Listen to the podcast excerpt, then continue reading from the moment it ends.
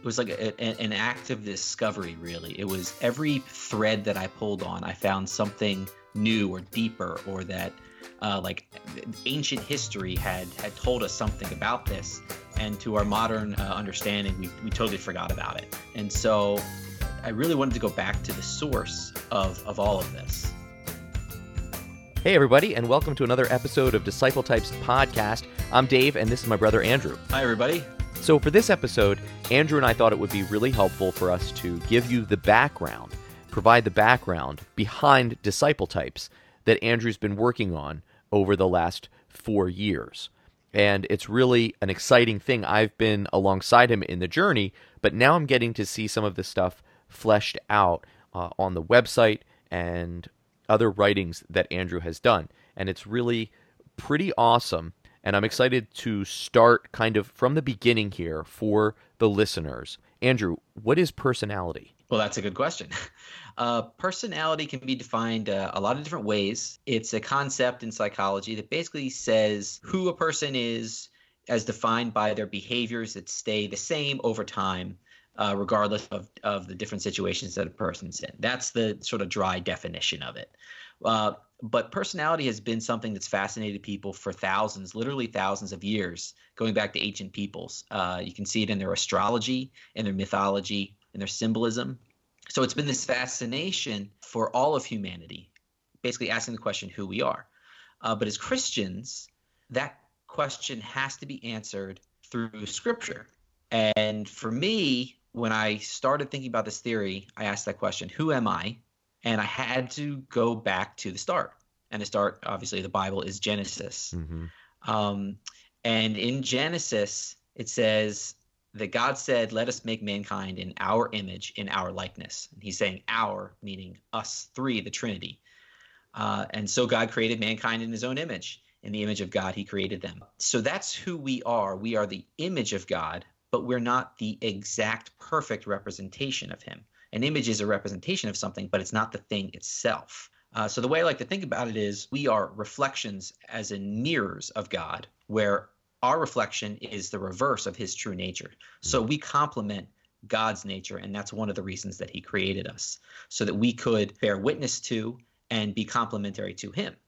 Just as the three parts of the Trinity were complementary and are complementary to each other. And at, when God created us male and female, male and female are complementary to each other. Right.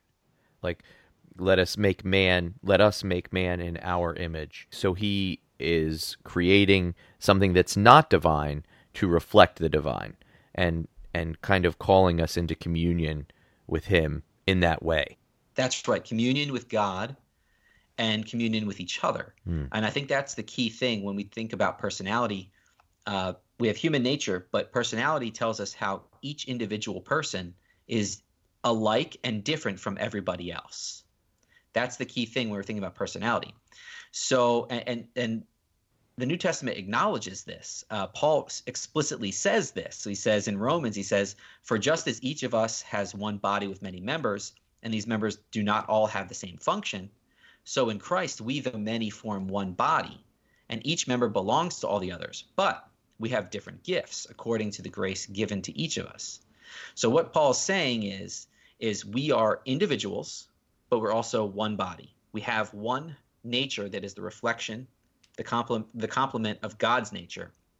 But each of us have specific and different roles to play in life and in communion with each other. And and for many Christians, communion with each other will look like church. If if we're the reflection of God and we are in communion with one another and with him, just like he is in communion through the Trinity, what is it that keeps the church from being perfect when it has all the different parts that it should have all the different parts that it needs to function. Does Paul have anything to say about why we're not perfect in ourselves and in communion? Um, of course he does. Uh, uh, yeah. So that's you know that's intrinsic to to everything that that Paul preaches um, that we're fallen, and so he he the way he explains it in in First Corinthians is I, I have it right here, so I'll just read it to you. Uh, now we know so little, even with our special gifts, and the preaching of those most gifted is still so poor. But when we have been made perfect and complete, then the need for these inadequate special gifts will come to an end and they will disappear. We can we can see and understand only a little about God now, as if we were peering at his reflection in a poor mirror. So there's that image again, uh, uh, the, the reflection. Right. But someday we are going to see him in his completeness, face to face. Now all that I know is hazy and blurred, but then I will see everything clearly, just as clearly as God sees into my heart right now. Uh, and there's a very famous line from that in the King James version, which which I love poetically.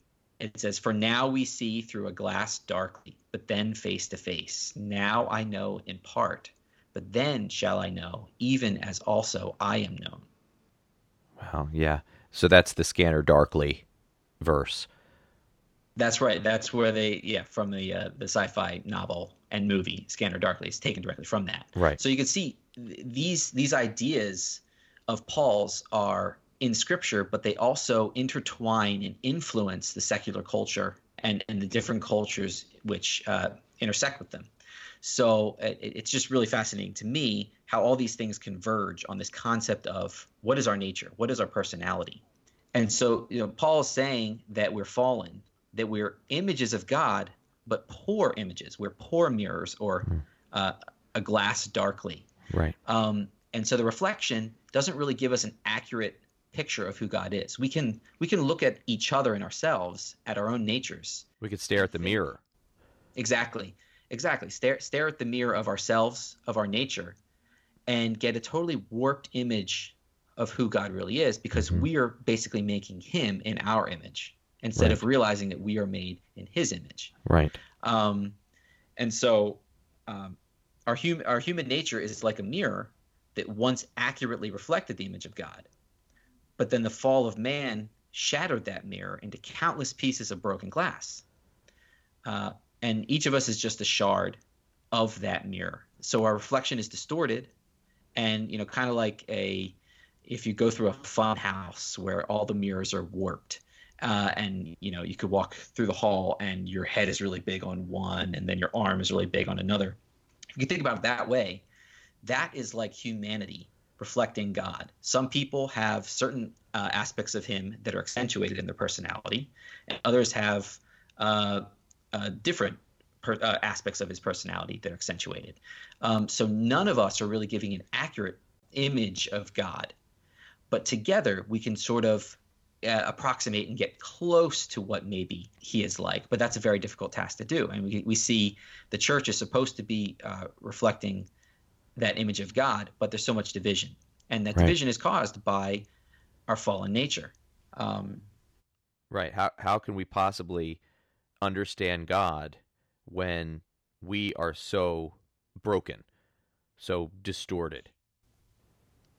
That's right. Uh, yes, sin uh, has shattered our mirror, and not just shattered it, it continues to add, you know, scratches to our surfaces and and tarnish on it. Um, and so over a lifetime, it, it becomes more and more difficult to see the image of God underneath all of that. And so the challenge in my own life, and I think the challenge for the church and each individual person, is to try to see what is behind that of what if they were all removed and that's that's through the grace of, of god only that we can remove that muck and mire from our surface. Um, but that that's the goal and that's that's really the starting point point of the theory. What is our nature? What is our personality? It's a reflection of god. But what I, does that mean? I really like something you've written uh, that I'll just read really quickly that, that sums it up. I think. Um, you, you wrote, No two fragments of the shattered mirror are exactly alike. I, I really like that because it, it highlights the fact that um, each of us is is flawed in, in different ways, which opens the door for complementing one another. If if uh, I'm flawed in a way that, that you can make up for, and you're flawed in a way that I can make up for, and I really like that. And you, you went on to say, from the moment of our birth, each of us carries sharp edges and cracks that grow as we, we become smudged and scratched by the trials of life. But underneath all the tarnish hides our true nature, ready to shine like diamonds when the light of God's glory strikes us just right. I really think that that sums up this idea of being um, a broken mirror of God's image, but not all the same.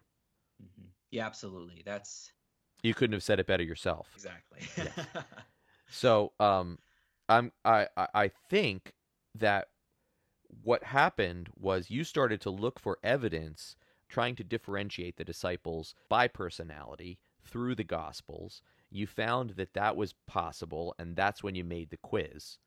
But then you wanted to go back and see is there more evidence in the bible in history that we can use to really flesh this thing out?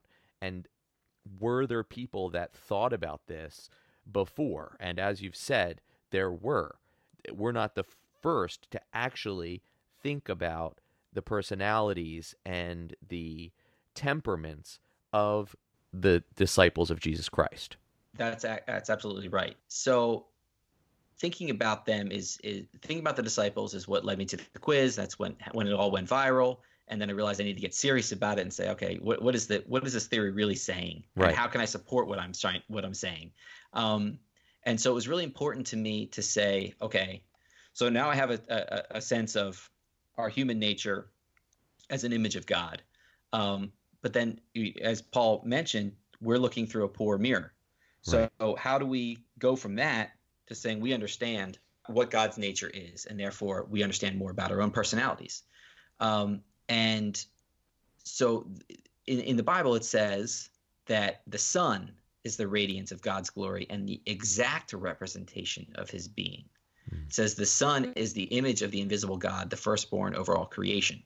So it's saying that Jesus is the exact representation of God's being, whereas humanity is the reflected image, the opposite, the complement mm. of his being. Jesus was sent to us um, amongst many other reasons, but one way so that we could actually understand him, interact with him, hear actual words from him, see how he interacted with people. So the best source of understanding Jesus is the Gospels. Hmm. Absolutely, you know, the best. There, you know, there's there's other Gospels out there that are uh, apocryphal that we you know we can't trust, but the the four main Gospels that made it into the New Testament are our best source of information about Jesus. And so the question is, what can we learn from the Gospels, and why are there four? right. Uh, I mean, that's you know, I mentioned the apocryphal Gospels they're out there um, and they give different accounts that don't really, uh, you know, sync with the the other four. But the other four, Matthew, Mark, Luke, and John, that is, they also differ in certain aspects, um, in certain ways where events are out of order or certain things are uh, emphasized differently than than in the other gospels. And so that's a really interesting question.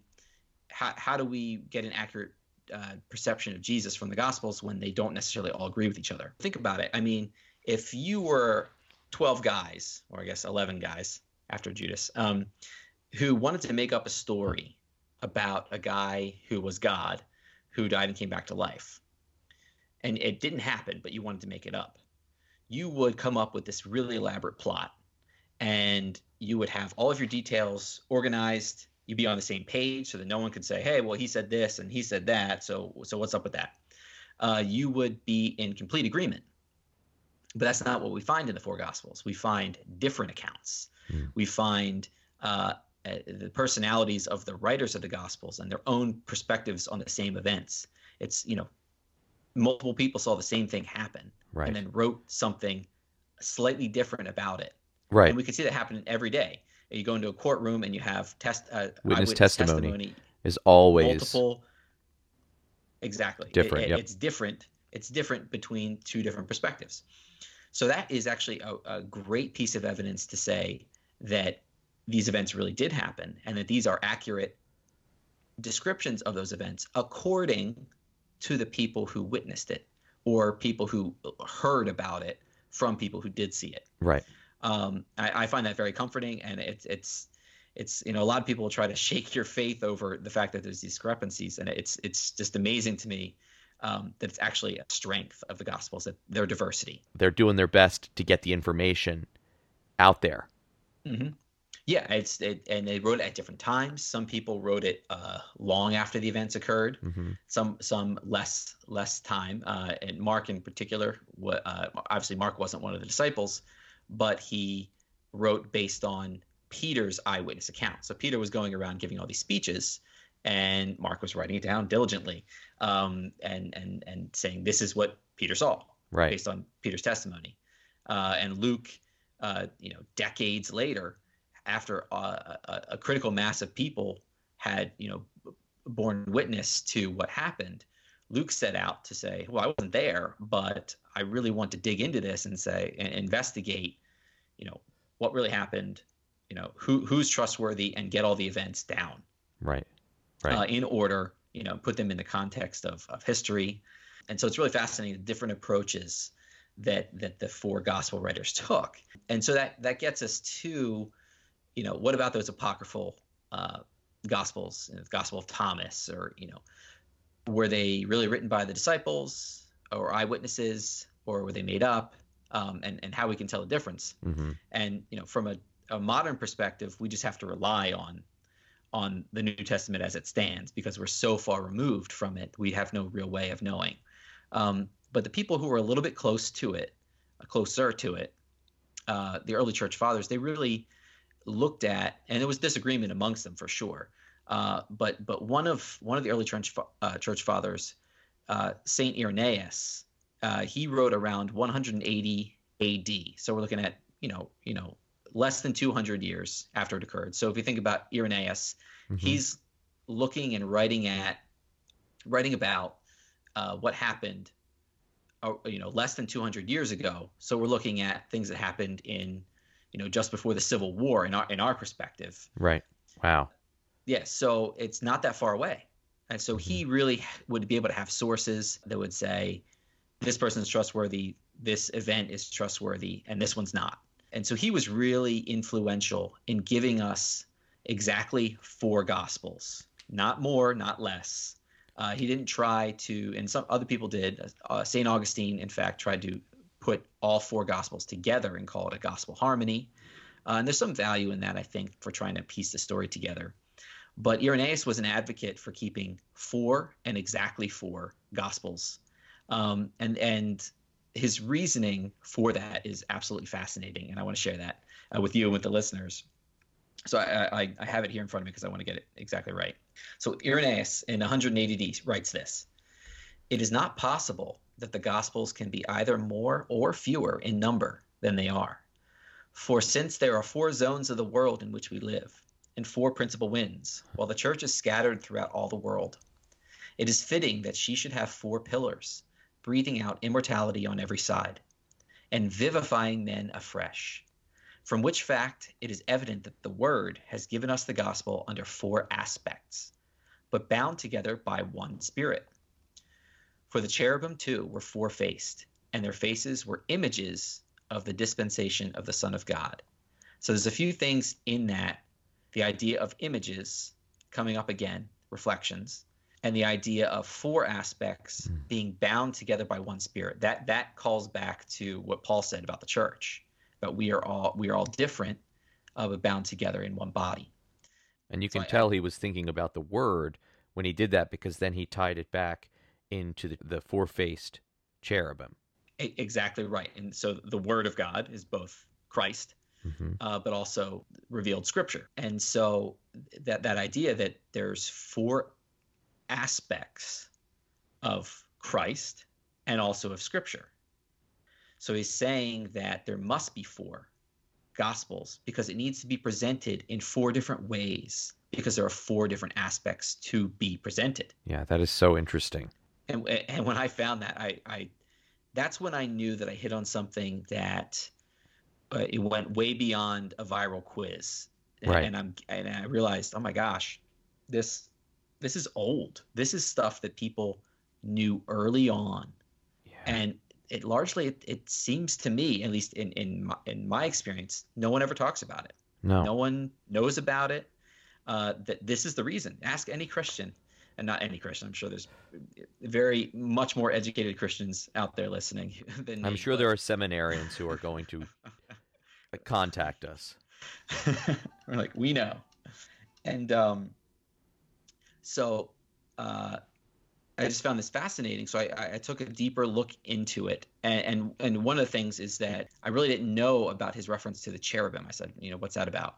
So I did a little bit, you know, deeper digging, and, and actually Irenaeus does reference it in, in, in later on in that passage. But he's talking about Revelation chapter four, um, and that, if if I can remind you, is uh, the the vision of the throne of God, God sitting on the throne, and being surrounded by four living creatures. Mm. And you, will remember the, the ending part here. I'll just I'll just read it. At once I was in the spirit, and there before me was a throne in heaven with someone sitting on it. In the center around the around the throne were four living creatures, and they were covered with eyes in front and in back. The first living creature was like a lion. The second was like an ox. The third had a face like a man. The fourth was like a flying eagle. Each of the four living creatures had six wings and was covered with eyes all around, even under its wings. Day and night they never stopped saying, Holy, holy, holy is the Lord God Almighty, who was and is and is to come. And so that last part is, you know, shows up in in song, in in liturgy throughout right. uh, the church. But we pay a little bit less attention to these kind of weird creatures with eyes all over them. It's kind of creepy, right? You know, a little bit. Yeah, it's it's too. Um, it's not something that we we can easily imagine, and most of the Bible seems fairly grounded compared to the images that you find in visions or in Revelation. Right, and and it's it's fodder for a lot of people to really dig deep about you know the end times which is on some people's minds right now sure stuff going on but um, which is why we're skype podcasting instead of actually together and in person that's right. Life in the time of Corona. Um, anyway, uh, this is sort of an escape from all that. Um, so, so we could talk about uh, the four living creatures, and Irenaeus makes sense of it for us. Well, it I makes think, sense of it for me. I think it's really interesting. Just before we go on further, that cherub or cherubim means to be near or near one. So the idea that these creatures, these specific creatures, their identity is defined by their proximity to the Lord. I just find that interesting being that the disciples, that was their job as well, was to be in proximity to the Lord. And hmm. I think that's kind of moving, and I think it's interesting that Irenaeus used them as well as his other examples in that passage you read. That is very profound. And I think that ties in really well. And so, yeah, so Irenaeus is saying that because there are four living creatures, that Christ has four aspects that need to be presented in four different ways. What Irenaeus did was he specifically tied those symbols to each of the gospels. And you know, I, I'm just going to read again because it's such a such powerful writing. And so he says that the first living creature was like a lion, symbolizing his effectual working. That's Jesus' effectual working. His leadership and royal power. The second was like a calf, signifying sacrificial and sacerdotal order and sacerdotal is a big word for priestly. So the way that Jesus is a priest. Uh, but the third had, as it were, the face as of a man, an evident description of his advent as a human being. The fourth was like a flying eagle, pointing out the gift of the Spirit hovering with his wings over the church. And therefore the Gospels are in accord with these things, among which Christ Jesus is seated. So he's saying that hmm. the four Gospels are representing the four aspects of Christ, and the four aspects uh, have to do with power, uh, Christ's uh, effectual working, his leadership and royal power, mm. and that's symbolized by the lion. Right. And he's saying the calf is a sacrificial animal, and therefore it, it represents Jesus as a priest. Uh, and the third, as a man, uh, reflecting that Jesus became a man, was God, but he became Human. fully a man. Right. Mm-hmm, exactly. Mm-hmm. Uh, and the flying eagle represents the spirit, the spiritual nature of Christ. Um, Birds often represent the spirit, the indwelling of the of the spirit. A, a dove, a dove descended on Christ when he was baptized. And and going back in, in all different cultures, the eagle uh, is is is a symbol of rising above uh, in the spiritual world. Mm-hmm. Um, and so it, uh, that it's just really amazing that Irenaeus did this less than 200 years after Christ. And I, I said this before. I, I've never heard this until I started looking into it. But you know, it's not just Irenaeus. Saint Jerome, a little bit later, um, about 200 years again later, after Irenaeus, he also took up this idea that the Gospels and the Gospel writers and Christ are symbolized by these symbols, these these creatures. And so he says the book of Ezekiel also proves that these four Gospels had been predicted much earlier. Its first vision is described as follows. So now he's talking about Ezekiel's vision, not the Revelation vision. He's mm-hmm. saying it's also in Ezekiel. So it shows up twice in the Bible, once in the Old Testament, once in the New Testament. Wow. These same four creatures, and we'll see. And then in the midst there was a likeness likeness of four animals. Their countenances were the face of a man, and the face of a lion, and the face of a calf, and the face of an eagle. Wow. The first, yeah, I know. The first face of a man signifies Matthew. So now he's saying specifically that the man represents Matthew, mm. who began his narrative as though about a man. The book of the generation of Jesus Christ, the son of David, the son of Abraham. The second Mark, in whom the voice of a lion roaring in the wilderness is heard, a voice of one shouting in the desert, Prepare the way of the Lord, make his path straight. The third is the face of the calf, which prefigures that the evangelist Luke began with Zechariah the priest, who was John the Baptist's father. And the fourth, John, the evangelist, who having taken up eagle's wings and hastening toward higher matters, discusses the word of God. So I, again, Jerome, an amazing writer, uh, right. uh, and an amazing thinker. He he's getting at okay, it's not just how uh, how Jesus is presented, but it's the actual style that the gospel is written in. Yeah. That is defining that gospel. So and is symbolized by the by the symbol of the living creature. So we've got Paul talking about the body and the different parts of the body, each being different but being unified. And then we've got Irenaeus drawing from Revelation and talking about these four animal symbols. Um, power, the lion is power, the ox is wisdom, the man is humanity, and the eagle is divinity. He's saying that these are representative of Jesus Christ. And then Jerome comes along and, and draws out of Ezekiel. He finds the same symbology there in Ezekiel and says that not only are these symbols of Christ, but these are symbols of the gospel writers. And what is so amazing about that is then you draw together and you realize these individual men are symbols that represent Christ. They are each a piece of uh, of God in that way, an imperfect, not divine image of God, but the fact that these four men, these four symbols, both represent Christ is pretty awesome it blew my mind that that this was there uh, you know, thousands of years ago. This idea, and it it fell out of favor at some point. This idea that that Mark is symbolized by a lion, that John is symbolized by an eagle, that Matthew is symbolized by a man, and that Luke is symbolized by an ox. This was ubiquitous. This was all over the place in illuminated manuscripts, in architecture, in stained glass the the Lion of Saint Mark is the official symbol of the city of Venice. That's how influential this idea that these gospel writers were symbolized by these creatures, and that that the style and and theme of each gospel is represented by these, and that that means that Christ's nature is fourfold. Hmm. Uh, and, and, and what they call it and this is a cool fancy word that I, I love this word. Um, they call it the tetramorph. Tetra meaning four and morph meaning forms. So they're saying that the living creatures all together are called the tetramorph. They have four forms. Four forms. So the Gospels are tetramorph, and Christ is tetramorph, four forms as presented through the Gospels. Right. Um, and because we are the mirror image of Christ, that means we are tetramorph as well. We are four forms. Wow. Uh, and we so we can think about our personalities, and this gets to your original question, which is you know a long what time. What is personality? What is personality? We're getting there. From a, from a Christian perspective, personality is the mirror image reflection of Christ in four forms. Um, and so the question is, what are those four forms?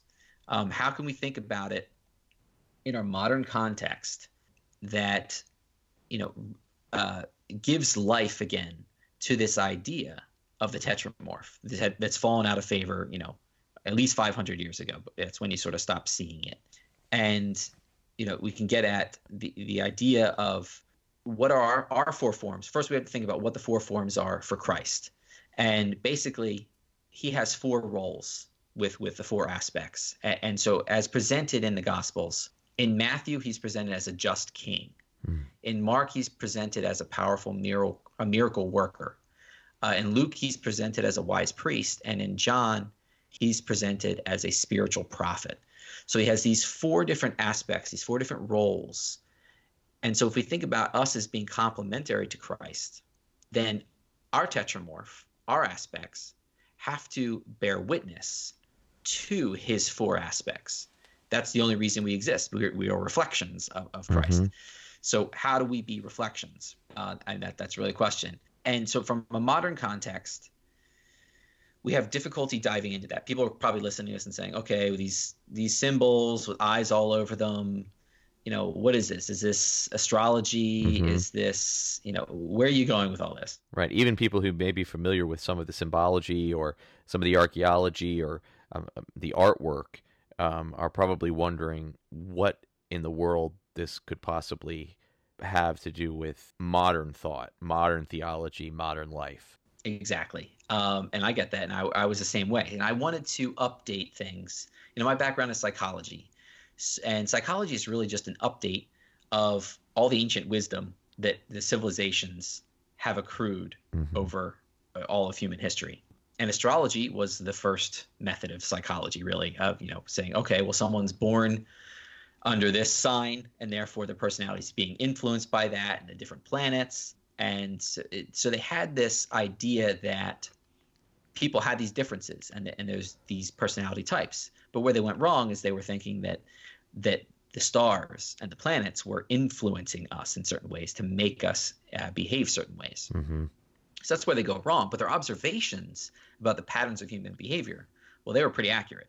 Um, so you can think about the different, you know, signs in astrology and, and you know, horoscopes are written so vaguely that they could apply to anybody um, to be convincing. But the idea is that there are different types of people. We understand this intuitively, just living. I mean, you just notice, well, that person's just different, and in some ways, they're similar to this other person. And and if you look uh, look at it in the right light, you see these patterns, and that's what Myers Briggs is getting at. That's what the Enneagram is getting at. They're all getting at the same idea. Mm-hmm. It's just Myers Briggs, uh, in my in my opinion, the the basis of it is is shaky because it goes back to the theories of Carl Jung, who was brilliant but had some wacky ideas. He was a, pro- a protege of, of of Freud. Yeah, and they had a falling out, but they're both brilliant thinkers who had some weird ideas. Mm-hmm. Um, the Enneagram, I'm a little bit less familiar with, but it's it's it has a mystic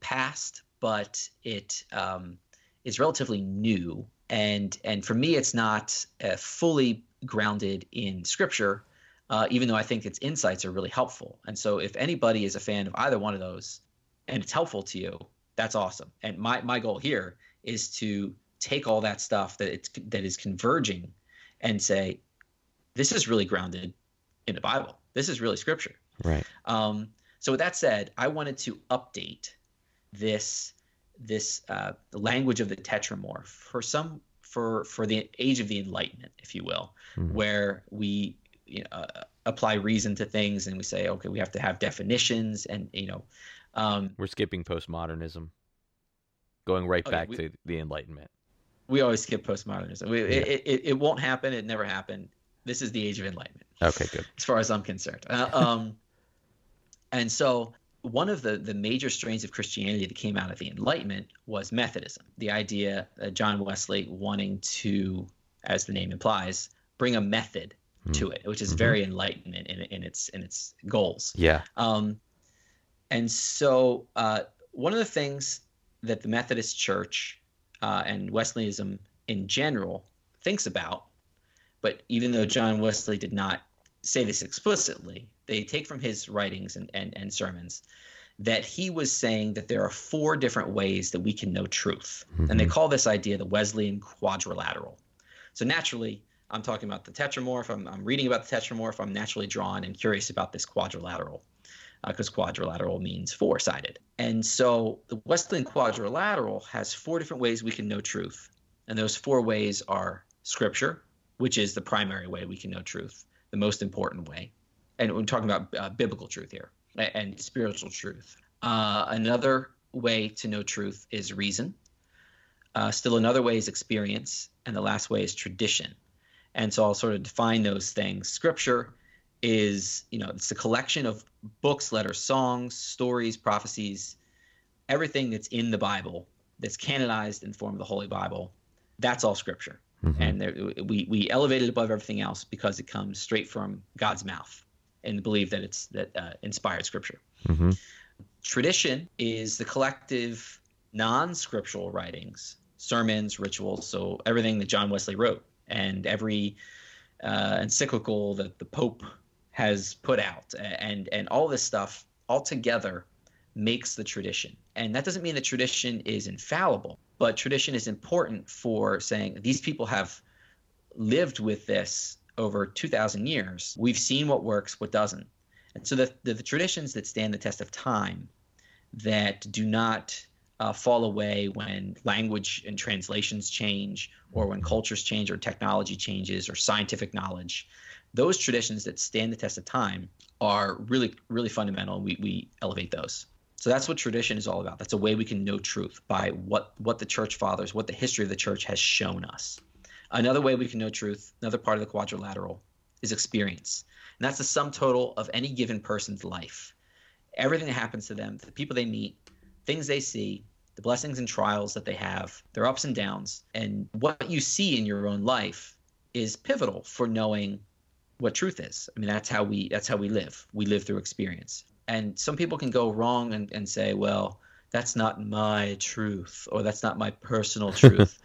uh, and, and people say that a lot these days, it seems like. And you know, there's something to it, which is, you know, if you haven't lived through my shoes, you, you know, you don't know. Right. Um, but always got to remember with experience, it has to be interpreted in the light of the other sides of the quadrilateral. How does my experience tie with what scripture says? How does my experience tie with what tradition has said? You could say that, you know, marriage is a joke and that, that that's, you know, we, we shouldn't have marriage. Well, tradition says otherwise. And so that's an example of, you know, experience and tradition sort of at odds with each other. Um, and the last corner of the quadrilateral is reason which is my personal favorite one. But um, uh, that's the use of logic to separate fact. How very enlightenment so, of you. uh, and so that that's what enables us to discern fallacies, contradictions, and false doctrines. Um, and but also it inspires us to try to understand God's role in nature through science, uh, which you know it, through the same enlightenment, people or you know just before the Enlightenment, science and Christian religion in the West went hand in hand. Everyone uh, tried to interpret both at the same time. Yeah, they saw it as trying to discover God's methods, God's systems. Uh, they were parallel rather than in conflict. Right. The the idea that that God was a watchmaker, perhaps you know, some of them, you know, thinking he set up the system and let it go, so we have free will. Uh, there's a lot of interesting ideas there. Um, but separating science from religion, this is a totally different topic for another podcast, um, mm-hmm. has its benefits for both. But being being a person who can put them together in your own life uh, is, is, very crucial. But you know, so, so reason can produce skepticism, but it also stimulates curiosity. And so it's th- this Wesleyan quadrilateral, which I had heard, you know, ooh, a long time ago about, and it's always fascinated me.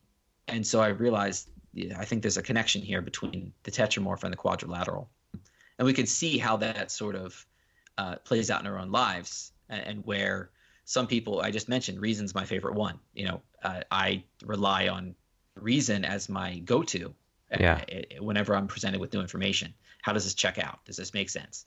And so those things can apply in different ways, but I think that there's a there's something missing from the quadrilateral. As much as I love it, I think that there's a piece missing, and I think it goes back to that the idea of Scripture being the revealed uh, Word of God, and so Scripture, as as canonized in the Bible, is the revealed Word of God. We believe that, but before something becomes Scripture, that that a group of uh, enlightened people uh, and, and guided people decide that this particular book or this letter is part of Scripture, it's just a letter. It's just a prophecy.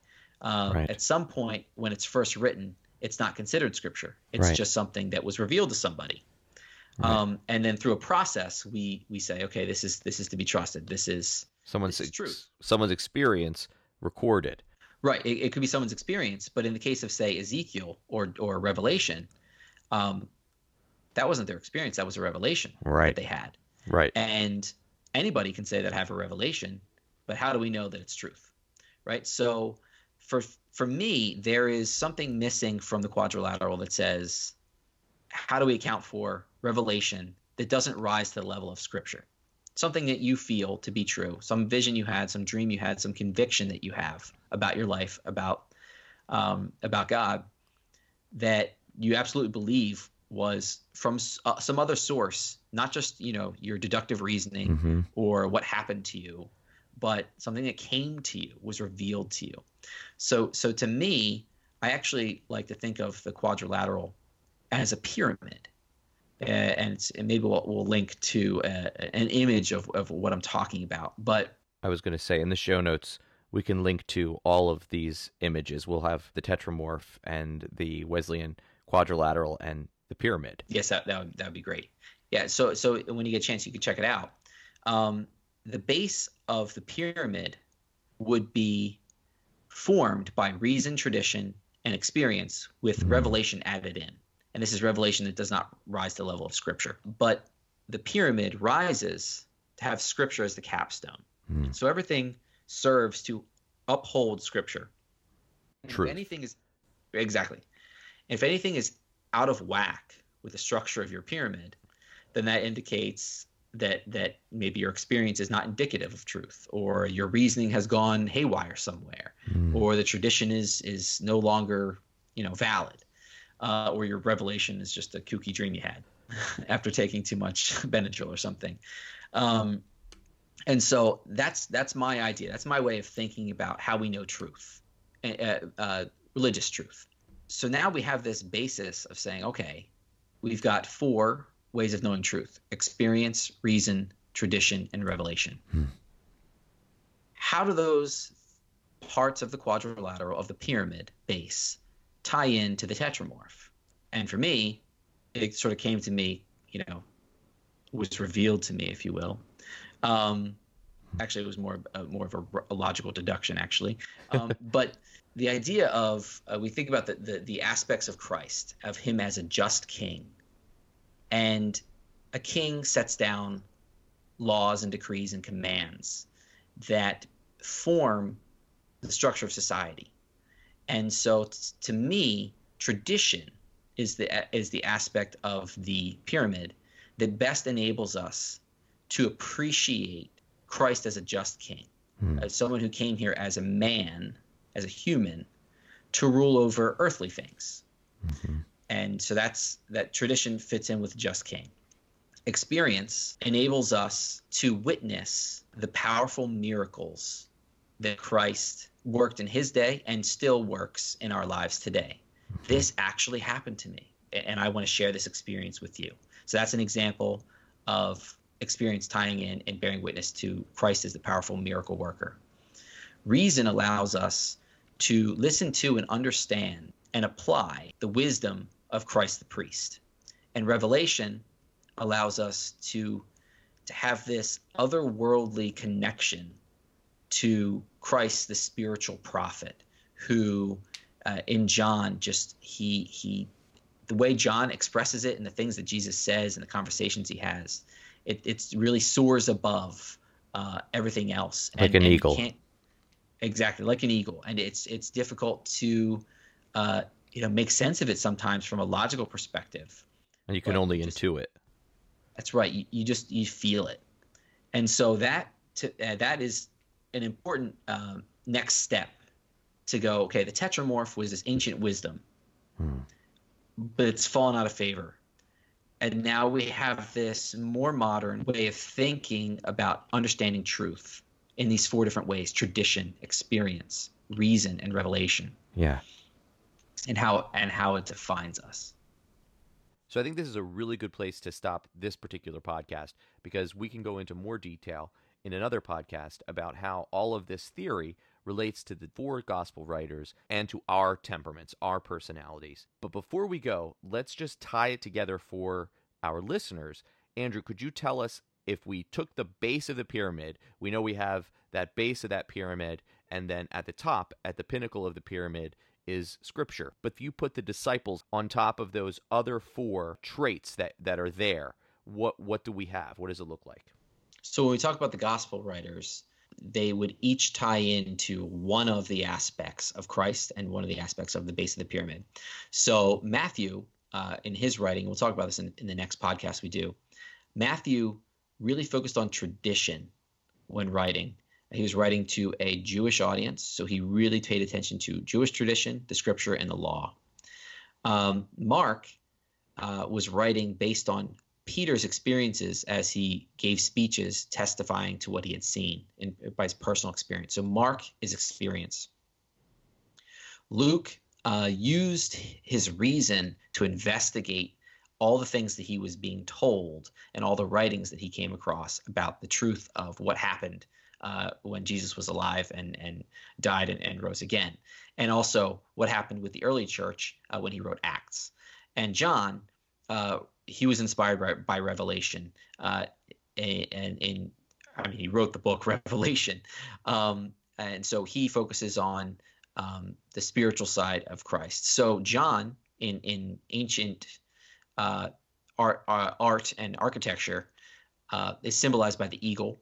Luke is symbolized by the ox. Mark symbolized by the lion. Matthew symbolized by uh, the man. And so that that ties it all together. Where Matthew is the man of tradition, Mark is the lion of experience, Luke is the ox of reason, and John is the eagle of revelation. Very, very interesting stuff. I can't wait to get into uh, more detail with our listeners in another podcast. And still to come, we're going to do a podcast on each type. So people can just click on that type and listen whatever they got on the quiz they can listen to their type specifically uh, we'll go into detail about their type and the disciple that they uh, are most like so thank you so much for listening. Thank you, everybody. Uh, please like and subscribe this podcast if you enjoyed it and share it with your friends. Thank you.